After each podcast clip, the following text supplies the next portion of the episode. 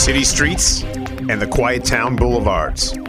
The scene of the crime is the focal point of every investigation. Here, you've joined the team on a thread of evidence where your mind will be open to the exciting science of forensic investigations. Almost four years ago, Robert Dear killed three people at a Southern Colorado Planned Parenthood. Even though he's charged with 179 criminal counts, including murder and attempted murder, he has yet to go to trial because every 90 days since May 2016, he has been found incompetent to stand trial and sent back to the state hospital. On today's show, we're going to take a look at what that means as we explore competency in criminal proceedings. I'm Dr. Joni Johnston, a clinical forensic psychologist and private investigator, and your host for Thread of Evidence. I'm very happy to introduce our guest today, Dr. Patricia Zapf, who is a forensic and clinical psychologist specializing in criminal forensic psychological evaluation, consultation, and expert testimony. She's a past president of the American Psychology Law Society and has authored over 100 peer reviewed publications, including Evaluation of Competence to Stand Trial, one of the books in Oxford's Best Practices in Forensic Mental Health Assessment series. Welcome to the show, Dr. Zapf. Thank you. Thank you for having me. I appreciate it. How would you define competency to stand trial? Well, every state has its own definition for what it means to be competent to stand trial. But pretty much every state uses the basis from a case that was decided by the United States Supreme Court in 1960, Dusky versus the United States. And basically, what Dusky says is that in order to proceed to trial, every defendant must have the ability to consult with his or her lawyer with a reasonable degree of rational understanding and then also a rational and factual understanding of the proceedings. So basically, we want people to be able to understand what it is that's happening with the proceedings, understand their place, their role in those proceedings, and the impact that those proceedings would have on them, and be able to work with their attorney to present their defense to the charges. Now, how does this differ from an insanity plea? So it differs from insanity in terms of they're both looking at mental state. So when you're competent or incompetent to stand trial, or your competency is being questioned, or your insanity or criminal responsibility is being questioned, both looking at the mental state of the defendant, but competency is a present mental state, what the defendant is able to do here and now. And we kind of extrapolate that to the near future of what he or she will be able to do as they proceed through their proceedings or proceed to trial. Insanity or criminal responsibility is actually looking at the defendant's mental state at the time of the crime. So, at some point in the past, when the defendant was involved in the allegations or the crime that's being alleged, what was his or her mental state like at that time? And the issue there is whether that person should be held responsible for their behavior because of that mental illness or not being in contact with reality. So, one of these, obviously, insanity is assessing a state of mind that was in the past and competency is basically looking at the state of mind currently. Yeah, correct. Who would raise the issue of competency in a criminal proceeding? So, in a criminal proceeding, then every state has its own statutes, but all statutes are very clear that really it's any party to the court that can raise the issue. It can be the prosecution, it can be the defense, it could be the judge, him or herself. Most often it's raised by the defense, but the onus is put on all parties to the proceedings to raise the issue if it becomes apparent that there's some concern about the defendant's competence to proceed to trial or to proceed to the next phase of the proceedings. And how would that issue kind of reach you? Okay, so generally what happens is a defense attorney will have a client that they're working with. Usually that client will have a history of mental illness. Uh, sometimes there's difficulty, you know, the defense attorney's having difficulty working with that client. The client doesn't seem to be making decisions that are maybe they're not based in reality. Maybe the client is having difficulty understanding what the defense attorney is telling him or her. Defense attorney becomes concerned about his or her client's competence to stand trial. What happens is many states have statutes that allow for court appointed evaluators And they also allow for ex parte or privately retained evaluators. So, generally, if it's not a court appointed evaluation, I don't do court appointed evaluations anymore. I do private evaluations.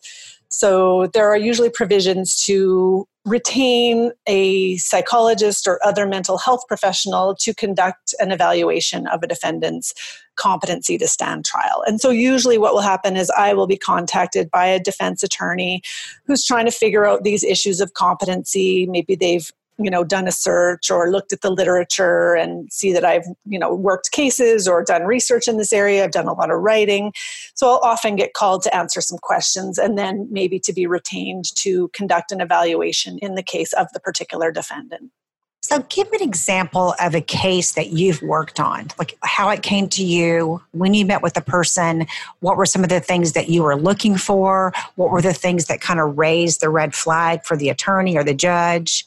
One of the cases that I've worked on uh, several years ago was a pretty high profile case of an individual, an American citizen, who was being accused of being an enemy combatant for the United States. And uh, there was some concern that this person was a, a dirty bomber, that this person was going to turn against the United States. And so this person ended up being found to be an enemy combatant by the United States, uh, was locked away in the brig for several years without representation by counsel.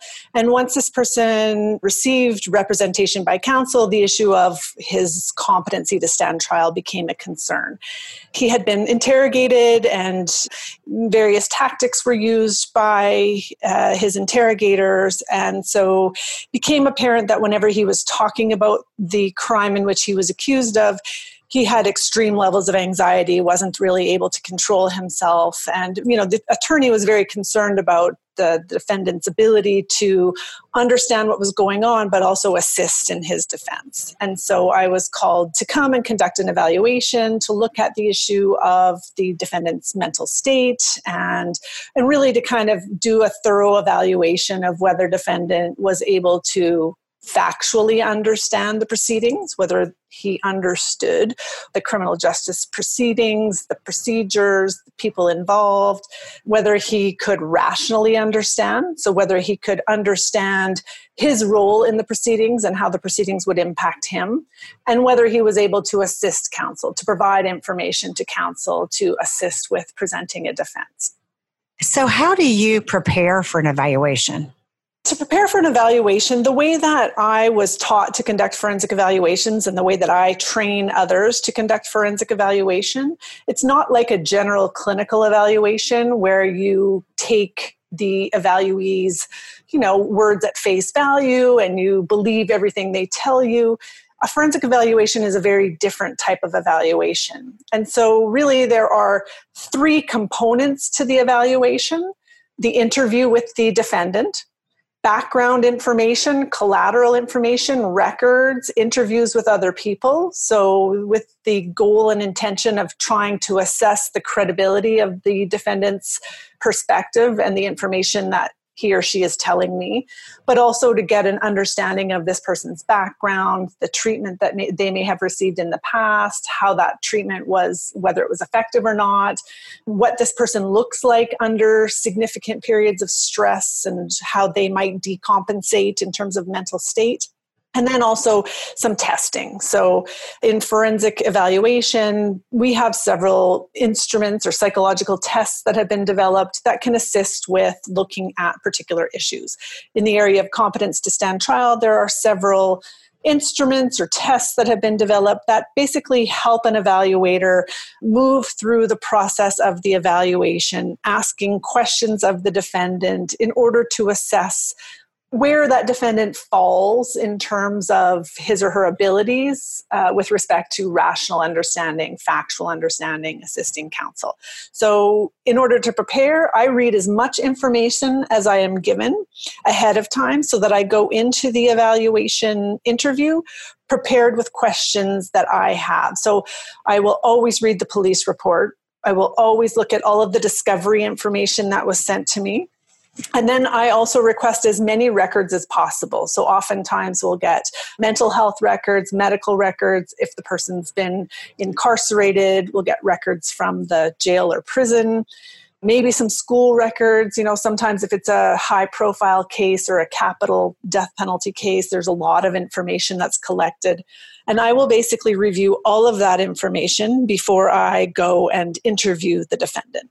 You know, I have to say, as a forensic psychologist as well, I'm still amazed at how many reports I read that are evaluations that are really carried out almost like a clinical evaluation that kind of take the person at face value.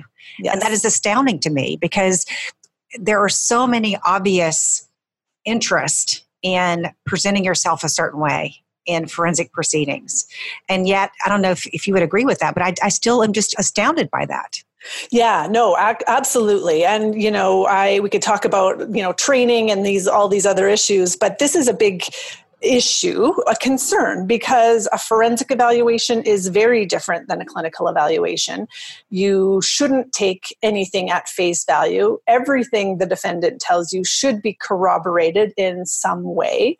And so when you see these evaluations that are done where no collateral information is collected, the evaluator is just taking face value, the words of the defendant, you know, that's a problem. And so that's actually very poor forensic forensic practice. And there's some of that out there. And we train people in forensic evaluation to always be looking for corroborating information, to always be thinking about the possibility that the defendant is presenting him or herself in a different light most obvious would be that they might be exaggerating their impairments or trying to look impaired or trying to look like they have a mental disorder. The technical term is malingering, which means that somebody's kind of faking mental illness or pretending to be more impaired than they are with respect to how mentally ill they are. And that always has to be evaluated in every forensic evaluation. It always has to be in the evaluator's mind, in the back of the mind. And the evaluator needs to take steps to try and tease apart how this person is presenting, whether they're being straightforward, whether there's consistency between what this person's telling me in interview and what I'm reading in all of the other file and documentation about this person. And so, also, I'm sure you talk to probably the custody officers, perhaps, who are seeing this person on a regular basis. When I used to work on a crisis unit, I would be amazed oftentimes too is the fact that, you know, that somebody would come in and tell me something and go, no, I evaluated the person and he seemed fine. And yet if you went and talked to the custody officers who are with this person 8, 10, 12 hours a day, I would often get a very different story.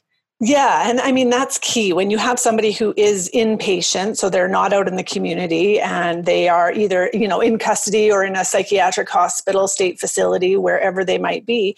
It's really helpful to talk to the people who are the custodians, the caregivers, the nurses on the ward, the correctional officers. You know, they see these people day in and day out and have the benefit of looking at, you know, sort of long stretches of dynamics between that person on their ward and other individuals. They really get a good sense of that person and whether this person is consistent in their presentation. What I'm seeing in interview is that consistent with how this person is typically.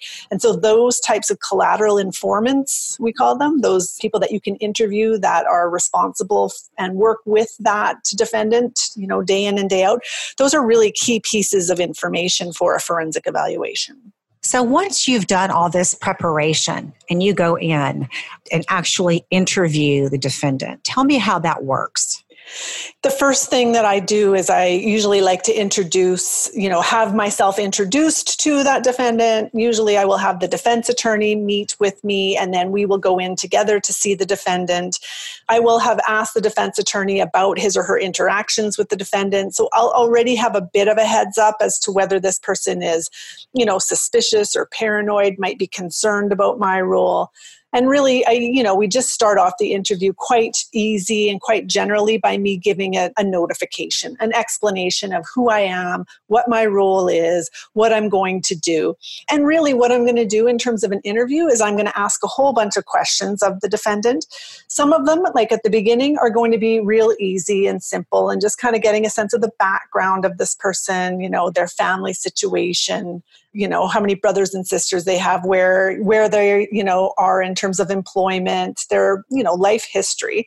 Develop a little bit of rapport with the person and get a sense of how they communicate about non-threatening topics just easy things like our background experiences upbringing employment. And i want to try and hit on all of the different areas of a person's functioning social functioning employment, education, family.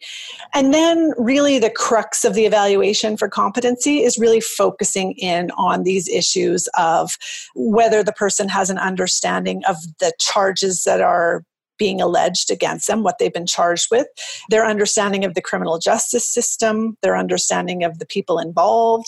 And I'm really trying to always be paying attention to whether this person is showing signs of mental illness, signs that they are believing things that aren't based in reality, uh, whether they're having difficulty communicating, whether their emotions are are well in control or whether they are experiencing wild fluctuations in emotion and don't seem to be able to control their emotions. I'm focused on both the content of the questions and the answers. And I'm also focused on the process. So looking at how the person responds and the types of, you know, whether their thinking is linear and coherent, whether they are having problems keeping on track, problems concentrating.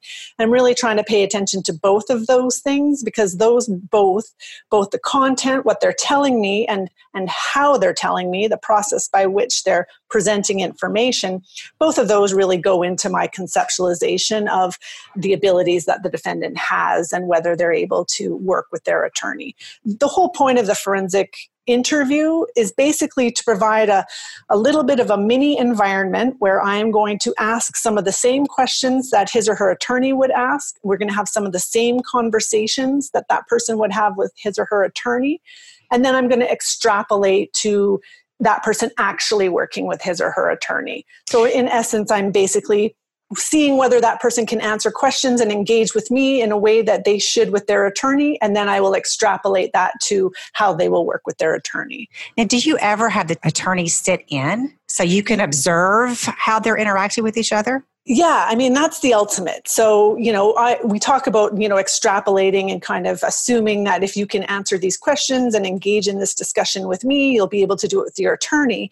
But really what we're talking about here is that person working with his or her attorney. So the best thing is for me to actually witness their interactions and observe that person and the attorney working together. So usually the way that i'll set it up is i will have the attorney meet me. They will introduce me to the defendant We'll talk a little bit about the purpose of the evaluation.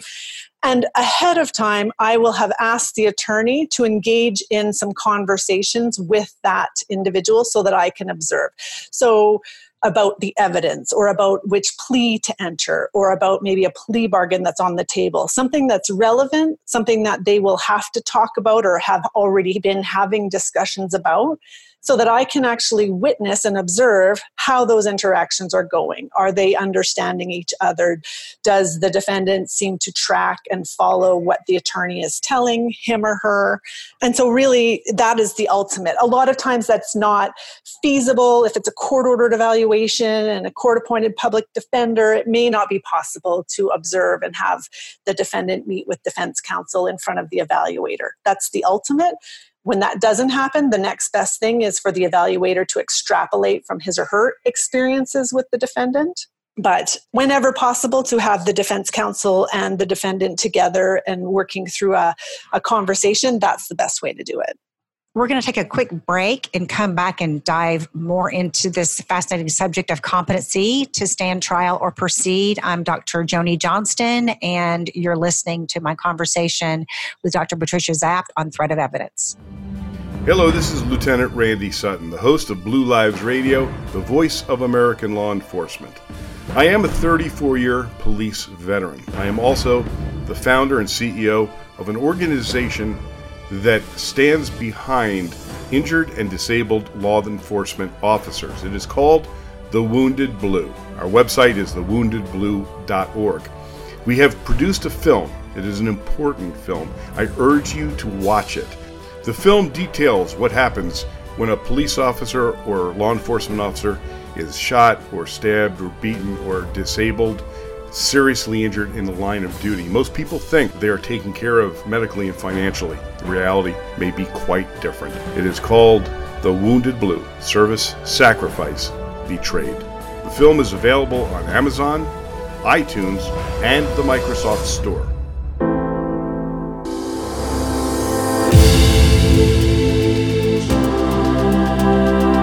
As we say, let the silent voices be heard. Shadow banning, editing, censorship, blocking, and adherence to political correctness are seen as serious threats to our God given right to free speech. Suppressing free speech, the very cornerstone of our society, is not in the best interest of our listeners, readers, and those who provide our content. Welcome to the new era in communications America Out Loud Talk Radio. Welcome back to Thread of Evidence. I'm Dr. Joni Johnston. Our guest today is Dr. Patricia Zapf, and we're talking about competency to stand trial or proceed in the criminal arena. We've been talking quite a bit about the evaluation process, and we were specifically talking about the interview before our break. And we had talked a lot about the importance of the relationship between the defendant and his or her attorney, and how that can really be a very important thing to assess in a competency evaluation. I would wonder that I would imagine there'd be lots of different reasons why a defendant might not cooperate with his or her attorney. Everything from personality clash, not liking that person, to paranoia and all kinds of things. How do you sort that out in a competency evaluation? Yeah, good question. Actually, I think the important thing to remember and what we kind of train mental health professionals who are doing forensic evaluations is that competency really is this interplay between the person and the context. And so you know, if we're going to change something about competency or incompetency, we can either try to change something about the person, which is what we do most often when we send somebody who's been found incompetent to treatment. We're trying to do something to change his or her mental state, and usually that involves giving psychotropic medication. But we could also try to change the dynamic or the context. And so it might be the case that this particular defendant just doesn't work well with who they've been assigned to as a defense attorney it's hard to know that though until we start to look at how this person interacts with others. And so, you know, it might be, it's very rarely this cut and dry, but it might be the case that, you know, a defendant doesn't work well with his or her attorney because the defendant holds some particular attitudes about females and the attorney happens to be a female or male, whatever, take your pick. So maybe the simple thing is just to assign a new attorney, and maybe that will allow the defendant to work better with the particular attorney in presenting a defense what we need to do is start to assess and look at how the defendant works with various other individuals with similar and with different characteristics so that we can start to tease apart what it is about this particular defendant that is not allowing him to work with this particular defense attorney. Oftentimes, when we see this, what happens is that there are some delusional beliefs or some beliefs that are not based in reality that are rigid and difficult to to change. And so a lot of times that will come into play and that will be the threshold factor for a person being found incompetent. But there's you know we can change the context the situation. We can change something about the individual and try and tease it apart. We're really looking for multiple sources of confirming evidence. So i'm going to look at a bunch of different contexts and see what the similarities are and see what the differences are. And that might help me to come up with some prescriptive remediations, some ideas that would help this defendant function better in the role of defendant with a defense attorney in order to present his defense. Now, what about defendants who are just anti government or who tend to believe that the government is bad or out to get them in general? It doesn't appear to be a part of a delusional belief that's kind of contained in this person, but this person is a member of a group. How do you sort that out? So, I mean, there's varying levels of this, right? So, we're trying to look at how extreme this person's behavior is. And, and we know just the definition of abnormal means a deviation from the norm. And so, really, we're looking for these extremes of behavior. Yes, there are many people who are cynical about the government or cynical about the criminal justice system. And so, we need to think about that and, you know, not penalize that necessarily when we're kind of moving through a competency evaluation we need to take that as you know real and something that is many people are cynical and so that's fine. It's when that cynicism or that distrust reaches a level that would be considered extreme. That's what we're kind of worried about or trying to tease apart. And you know, there's some cases freemen on the range is what they're called in Canada, but where individuals are very anti government. And it's a specific group of individuals who are anti government. And it's a very orchestrated and understood point of view amongst this particular group. So, in that type of situation, the challenge for the evaluator becomes is this something that's delusional and not based in reality? Or is this something that is extreme? but shared by a group of people, so not specific to this individual and not necessarily tied to mental illness. We have to remember that mental illness or mental disease or defect, different statutes use different terms, but basically, unless the person has a mental disease or a mental disorder or a brain impairment, they are not going to be found incompetent, even if they have extreme views about the government or cynical views. It really needs to be that there's an impairment in terms of ability to assist counsel or ability to understand. And that impairment has to be because of a mental disease or defect. So we're always trying to make that link between what that impairment is and then what the reason for that impairment is. And if the reason is something other than mental illness or cognitive deficit, then they're not going to be considered incompetent. So, one of the things I think is really important for us to kind of tease out is this idea of factual versus rational understanding. Yeah. Because I think it can be easy to kind of go, well, factual understanding. I mean, if a person doesn't understand the role of a judge, then you just tell him or the role of the attorney, then you just tell them and you just educate this person about the various roles and how the proceedings are going to go. And then the person's restored to competency. But I know it's not that simple. So help us understand this difference between the two. So factual understanding is exactly that. Do they understand the factual information about the proceedings, about, you know, what the judge does, what the defense attorney does, what the prosecutor does? You know, it's very much correct or incorrect responses. And you're exactly right in that if somebody doesn't know the information or gets a particular piece of factual information wrong, then the evaluator in the evaluation, in the interview, will tell that person the correct answer or give them the information that they don't have. And then later on, ask the question again, maybe in a different way, but trying to understand and ascertain whether that individual remembered the answer that the evaluator gave him was able to you know pull that back in response to the question again. We want to see whether that person has the capacity to understand and to learn that information.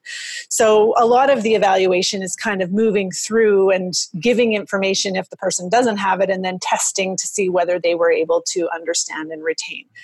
Factual understanding is pretty straightforward rational understanding is where things get a little bit muddier because rational understanding is the ability to take factually understood information and apply it to the defendant's own particular case. Another word for rational understanding is appreciation. So, does the defendant have an appreciation of his role or his or her role in the proceedings? Do they have an appreciation of how the proceedings will impact the defendant if they're found guilty, if they're found not guilty? Do they understand and appreciate what that means for them as a person? And so, what we find is that there are very few people who are found incompetent because they lack the factual understanding. It's pretty easy to teach someone information about the legal system. You know, the factual understanding is not where we see people being found incompetent. We see them being found incompetent because they cannot appreciate their role in the proceedings. They aren't able to understand that they have a mental illness and that it is impacting them in this particular way. They don't have the insight into their inability to concentrate or their inability to think linearly or they are making decisions in such a way that they are using information that is not based in reality in making those decisions. They believe it's part of their reality, but it's not actually based in reality. And so this is where things get complex for an evaluator where you're trying to tease apart, you know, what is going on with this particular person and and what's the reason for it. And we, you know, it always needs to be tied back to mental disorder but really diagnosis is very limited in terms of how helpful it is here. We're really talking at the symptom level. What symptoms of mental disorder or what symptoms of cognitive deficit are responsible for this person's inability to concentrate or inability to rationally manipulate information? That's really where the evaluator is trying to trying to determine what the deficits are and then what the reason is for those deficits. And those reasons are are often the symptoms of mental illness, not necessarily the diagnosis per se. Switching gears a little bit, I'm always really interested in finding out how professionals got involved in the area of work that they do. And I'm interested in finding out from you how you got interested in this aspect of forensic work. Yeah, that's a good question. I've been asked it lots. I try to kind of come up with my story of what it was. And honestly, the best that I can come up with was I was an undergraduate. I'm from Canada. I was at University of Alberta in Edmonton. When I was an undergraduate, my brother who played hockey because you know everyone in canada does he was actually hit from behind and he became a quadriplegic and even though he was paralyzed he still did more than 100 skydives with a tandem partner. So I was really interested in this idea of sensation seeking and started looking at adrenaline rush, sensation seeking. And that literature basically led me to the literature on criminality. I guess there's an association between sensation seeking and criminal behavior. And so then I started reading about this whole area of criminal psychology, forensic psychology. It was so intriguing to me. And you know, one thing led to another, and I applied to graduate programs, really looking for an emphasis in forensic psychology. There are very few of them, but I was lucky enough to be accepted to Simon Fraser University, which has probably the top program in North America. And my mentor, Ron Roesch, was involved in fitness to stand trial, which is what it's called in Canada. And it just went from there. We developed instruments together on assessing fitness. I became interested in this area.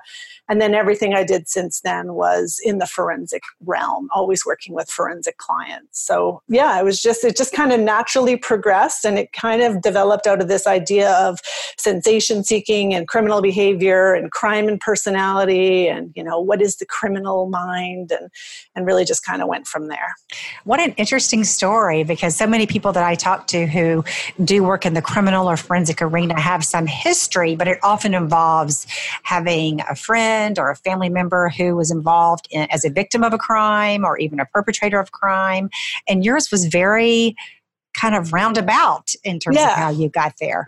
Yeah, mine was quite tangential, really just kind of looking at the literature and, you know, a personal interest because of the sensation seeking and this sort of, you know, adrenaline rush behavior, but then really kind of leading into this path of criminal psychology, forensic psychology, and, you know, the rest is history another somewhat maybe tough question, which is what is the most challenging case you can remember? Uh, well, I've had many challenging cases. I think probably some of the most challenging cases I've had really have to do with individuals who are both mentally ill and have intellectual disabilities. So it's difficult to tease apart, you know, how a person can be restored to competence when you're not even sure that person was competent in the first place. And so, you know, when you have mental a mental illness. There are certain symptoms that impair one's ability to be involved in the criminal justice system if the mental illness is severe enough. When you've got an intellectual disability on top of that, it just complicates things even more. And so I think a lot of the time it's difficult to tease apart what is a result of you know having limited intellectual ability and what is a result of mental illness and where we might be able to improve the performance of the individual and where that's not going to be possible. So, a lot of cases, there's this sort of dual component of mental illness and intellectual disability, and you're really trying to tease apart how much can we help this person? How much can this person be restored to competency? How good are they going to get in terms of their cognitive abilities? where can assistance be given and, and those are the i think the more complex cases really trying to tease things apart and and it's complicated a lot of time because individuals who are intellectually disabled they don't tend to come to the attention of the criminal justice system. They tend to be quite compliant individuals. They don't tend to be troublemakers. They're, you know, they're quiet. They kind of agree and they acquiesce. And so, you know, there's no big red flag that's pointing these people out. So those are the difficult cases where you're really trying to tease apart what's going on here, what's happening with this individual. And many times they're not even identified as such in the first place. I would really agree with that. I've seen a couple of really heartbreaking cases in prison of individuals who, as I got to know them in treatment, it just became evident to me that this person didn't have the short term memory capability. Both of the individuals I'm thinking about had a history of um, severe automobile accidents. And so they had not been identified as intellectually disabled during in school or throughout their life but as young adults they had had these really horrendous car accidents and they seemed extremely intellectually impaired and yet they had not come to the attention of anybody because they were compliant yeah but in terms of treatment, it was just amazing to see the, the deficits that they had. And all the custody officers were kind of aware of this and tried to kind of work around these deficits, yeah. but it was really a challenge. Yeah, and that's the thing. People really adapt to it, you know, and and oftentimes individuals with intellectual ability disabilities are able to adapt a little bit to their environment, especially when it's a structured environment and they're in the hospital and they go through treatment and the problem is that they are able to learn responses to specific questions. And so as an evaluator evaluating whether they are, you know, now restored to competence, it becomes a problem when you're trying to look at are they just giving a response that's a parroted response that they've learned, or do they actually understand? And a lot of times, if you're not going deeper with your inquiries and you're just taking at face value their responses, it seems very much like they are restored to competence when they're not. And so that's a concern because we really don't want people advancing through their proceedings if they are unable to understand those proceedings. And so we worry about that, I would say, for sure. We had touched earlier on this idea of malingering or faking from a layperson's perspective, yeah. someone who's trying to fake incompetency. From your experience, how common is it for someone to try to fake incompetency? Well, that's a good question. I don't know that we have any real great data on it. There's some data that suggests a quarter of all defendants evaluated for competency, a third.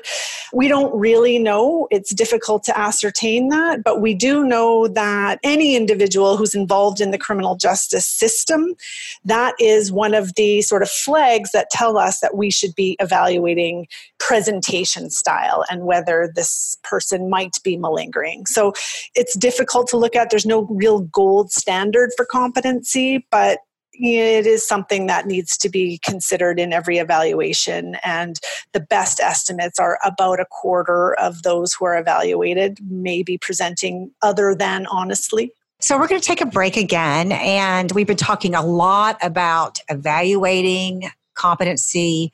What do you look for? What are the common features? When we come back, I want to shift gears a little bit and start talking about when somebody has found to be incompetent, what happens after that, what can happen after that, how that's going to work through the rest of the process from a criminal perspective. You are listening to Dr. Joni Johnston and our guest, Dr. Patricia Zapf. We'll be right back with Thread of Evidence. This is Dr. Ron Martinelli, forensic criminologist and host of A Thread of Evidence on America Out Loud. If you'd like to find out what forensic criminologists really do in the field, and you're tired of the false narratives about law enforcement and want to unpack the cases that I've worked throughout the nation, then please pick up a copy of my new book, The Truth Behind the Black Lives Matter Movement and the War on Police, on sale right now at Amazon.com. That's the truth behind the Black Lives Matter movement and the war on police at Amazon.com. Welcome back to Thread of Evidence. I'm Dr. Joni Johnston, your host for today, and I am talking with our guest, Dr. Patricia Zapf, who is an expert in the area of competency to proceed and or stand trial. I want to just touch on this idea of juveniles and competency and the differences that you see or the additional challenges in evaluating a juvenile for competency to stand trial. Yeah, so competency is something that applies in the criminal justice system, uh, so in the court system, but also in the juvenile justice system. And most states at this point have statutes and procedures with respect to juvenile competency. And for the most part, those same issues that apply to competency in adults also apply to juveniles. Juveniles also, though, have this added complexity whereby their level of maturity or their level of sophistication can also impact their competency. So it's possible that someone could be found incompetent as a juvenile, not because they have a particular mental disease or defect or cognitive disorder, but because they're just not mature enough to rationally understand and make decisions. So this becomes a, you know, obviously a complex issue because how do you restore someone when the basis for their incompetence is immaturity? And do we just give them time? So these are all issues that are dealt with in the juvenile justice system. But for the most part, every state has statutes that are close in nature to the competency statutes for adults, but that apply to juveniles. We very much believe in this country that juveniles also should be given those same due process rights as adults. Well, certainly if you have a juvenile who's going to be tried as an adult. Yes, absolutely. When a juvenile is tried as an adult and they're waived and they go through the criminal court proceedings, then the same statutes that apply to adults apply to that individual regardless of age. And there are certain guidelines for whether someone is waived to the adult court or not. And so anyone that goes through adult court, regardless of their chronological age, would still be required to be competent to move forward. How many or I guess what percentage would you say of the individuals that you evaluate do you find incompetent to stand trial? In general, across the nation, when we look at kind of a conglomerate of data, a meta analysis of all of the research that's been done, and it varies by jurisdiction, but when we look across the board and take sort of the grand average, what we see is that about 27.5% so, just over a quarter of all defendants who are evaluated for competency are found incompetent. In my own practice, that's a good question. I, I, do keep stats on that. I actually have a little bit of a higher rate of incompetence, but I'm also, there's some selectivity in the cases that I get. I tend to be retained on high profile death penalty cases where there's issues of both mental illness and intellectual disability. So I think it makes sense that my rates of incompetence would be a little bit higher than the national average, but the national average is about a quarter of all defendants who are evaluated. Should the seriousness of the charge affect the level of competency that person needs to proceed? Yes, I think so. I mean, that is the way that it works in practice. That's the way we train forensic evaluators that you cannot assess competency independent of the context of the case. The charges are absolutely something that need to be considered. And in general, the more serious the charge, the more serious the potential outcome for the individual, the higher the level of competence that's required. And oftentimes we can see that just in terms of the abilities that are are going to be required of the individual. So it's often the case that it's a simple, straightforward matter, and really not much is required of the defendant. In those really high profile, complex, serious charge cases, multiple charges, it becomes a higher threshold for competence for the individual. And oftentimes, because that person is going to be required to testify, is going to be required to pay attention to multiple witnesses and track what multiple witnesses are saying and point out inconsistencies across days of testimony. So the cognitive demand is higher and the abilities that are required are greater. And so oftentimes that results in a higher threshold for being found competent. And how does a death penalty possibility impact the competency process? So, you know, death penalty, the, the potential outcome in that type of case is pretty much as severe as you can get. And you know, there's this trade-off that occurs even in medical decision making when we're talking about you know the competence of an individual to make medical decisions. If it's a you know a low risk procedure, we really don't have a very high threshold for someone agreeing to that procedure. If it's a more risky procedure, we want that person to have a higher level of understanding, a higher level of cognitive ability. So the same type of analogy can be made to death penalty cases. You know, the higher the stakes, the higher the threshold. We really want to make sure that this person has the abilities necessary to, to truly understand the proceedings and to be able to participate in those proceedings. So it really does increase the threshold. So, those of us involved in expert witness work certainly know the my personal experience, the whole issue of the dueling experts that kind of come into court. And certainly in criminal responsibility or insanity pleas, that seems to be a, just a standard kind of procedure. How often do you encounter that in these competency evaluations? Yeah, so the interesting thing about competency evaluations is that it is not often the case that there's a hearing on the issue.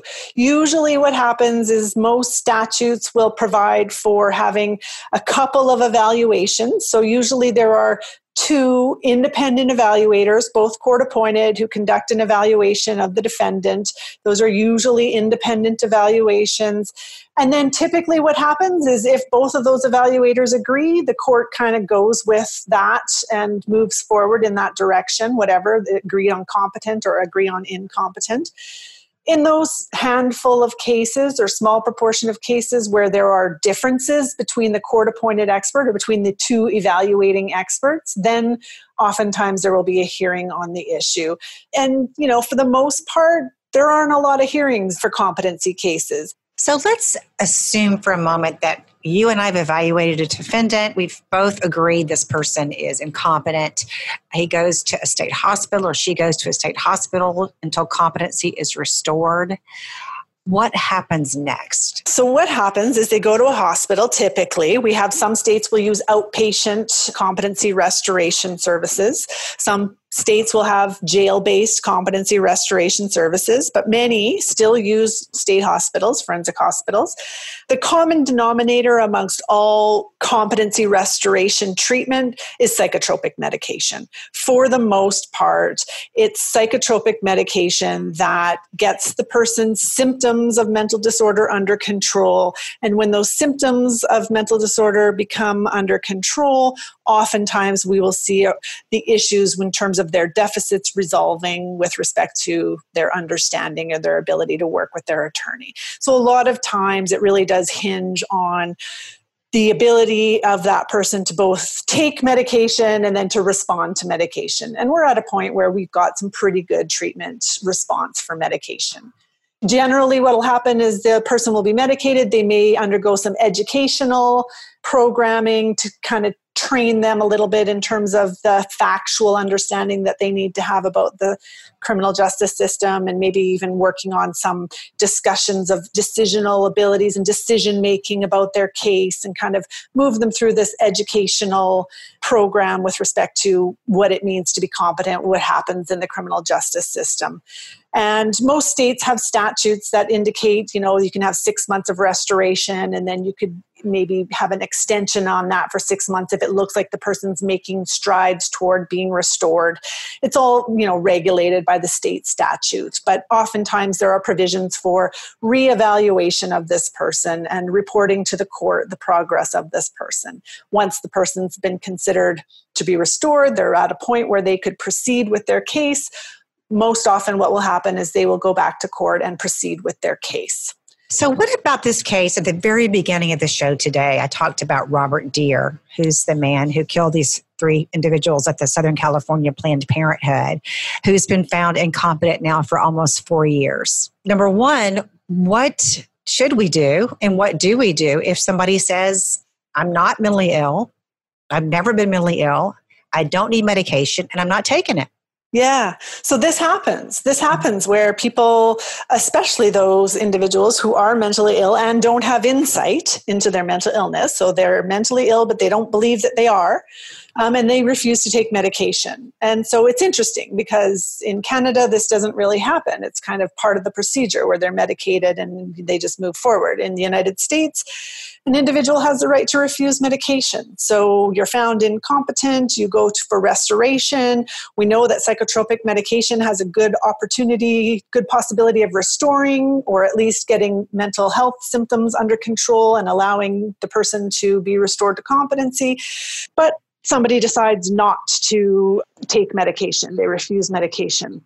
It doesn't happen a lot, but it happens. When it happens, there are legal procedures that can be undertaken to forcibly medicate that individual. So there's something called a Sell proceeding where there have to be certain criteria that are met. There has to be an important governmental interest at stake in bringing this person to trial.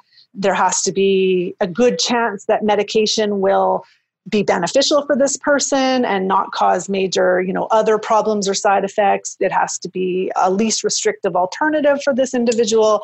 But it can be the case that then the court would make a decision that would override the individual rights of that individual to refuse medication and would allow for the forcible medication of that individual. And so oftentimes this is what happens. That person would be medicated against his or her will and then we move through the proceedings in that way. But it's very well documented and it's a very legal process and there, you know, a, a legal decision maker makes the decision to allow that person to be forcibly medicated. Yeah, and I actually do believe in that case that in 2017 he they did institute that procedure and i think he is involuntary taking medication. It does appear as if to date the medication has not been particularly effective which brings me to my next question that even though we do have good treatment and the vast majority of people who take antipsychotic medications do get better there is a small subset of people who don't respond to this medication. And what do we do in that situation yeah, that's a good question. There is a small subset of people who do not respond. And we know that for certain diagnoses, that becomes a higher proportion. So, you know, individuals with delusional disorder, and individuals who've had delusional disorder for a lengthy period of time, they are one of the least likely groups to respond to medication. So it becomes complex. We're at a point where, you know, we do have a particular disorder, delusional disorder, that if somebody has very fixed long term delusions, there is not a very good chance that taking medication is going to improve their thinking to the point where they are no longer delusional. So then it becomes this issue of what do we do? Do we keep this person incarcerated or kept in a forensic facility as incompetent to stand trial? Well, there's some case law that indicates that we can't keep people indefinitely. We can't hold people indefinitely as incompetent to stand trial. Most states have provisions that allow for either the dismissal of those charges or more commonly moving that person out of the criminal justice system and into the civil system. So having that person civilly committed uh, which are you know slightly different criteria for that but a lot of times individuals who are incompetent and who are not responding to medication you know if it was a serious crime if there are serious allegations if it can be shown that they're a danger to themselves or to others oftentimes they will be moved into the civil system and no longer involved in the criminal justice system. The charges might stay there. If they ever became competent, technically those charges could be brought back against them. But this is where we are with this state. There are going to be a small proportion of individuals who are not going to respond to treatment or who are going to refuse treatment and for whom the government is going to say, you know, the risks are far too here. They don't outweigh the benefits. We can't let you forcibly medicate. So this person is just going to remain remain sort of in this incompetent state. And then then the challenge becomes you know what do we do? Do we keep this person incarcerated or in a forensic facility in a state hospital? Do we let them go? We got to balance the interests of public safety with the interests of the individual. And so you know those are complex issues and usually there's a team of people who decide. They are very complex. Uh, there was a case out of Kentucky, I don't know if you're familiar with it, that was in the news recently where there's apparently a loophole in the law where individuals who are found incompetent tend to be admitted to the hospital, but as soon as they're not danger to themselves or other, they're released. And this person has just committed multiple violent offenses and keeps being found incompetent and sent to the hospital and then released. And then this whole thing kind of repeats itself. And they're kind of struggling to find a way to close this loop.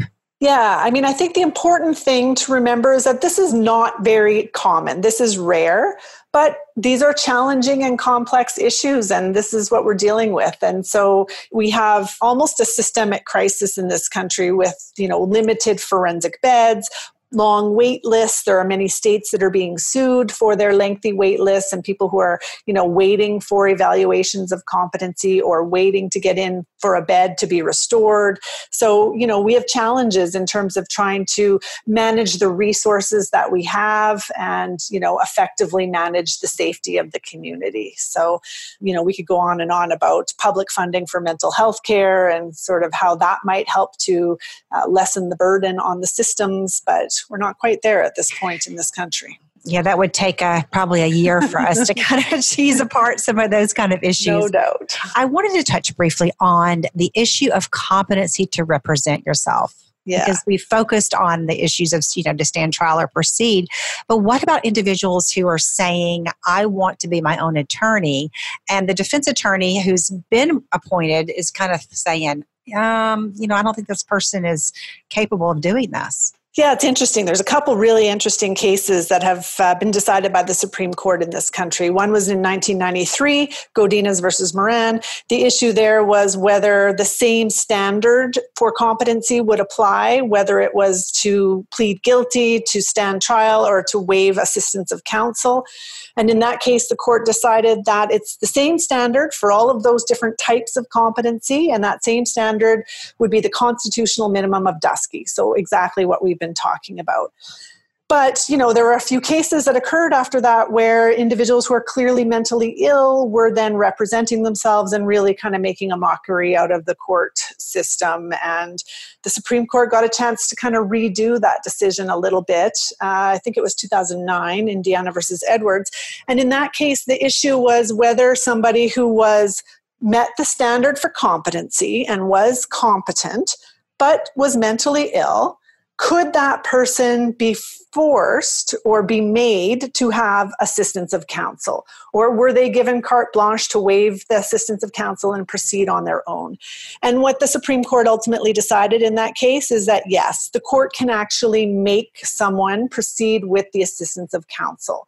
So even though you're competent to stand trial, if it is the case that the court thinks that you would have difficulty representing yourself without assistance of counsel, you can be made to have counsel appointed and have to have counsel with you. You can't just waive your right to counsel and proceed on your own if the court has concerns about that. And I think that's a reasonable decision that the court made. I would agree that does seem reasonable, although I'm not sure if I was the defense attorney repres- uh, assigned. I would, I would, agree with that.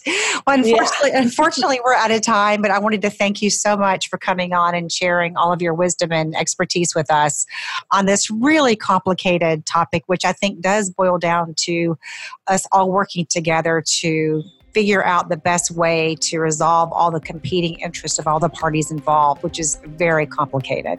Indeed, complex but interesting. And thank you so much for having me. I've enjoyed speaking with you about it.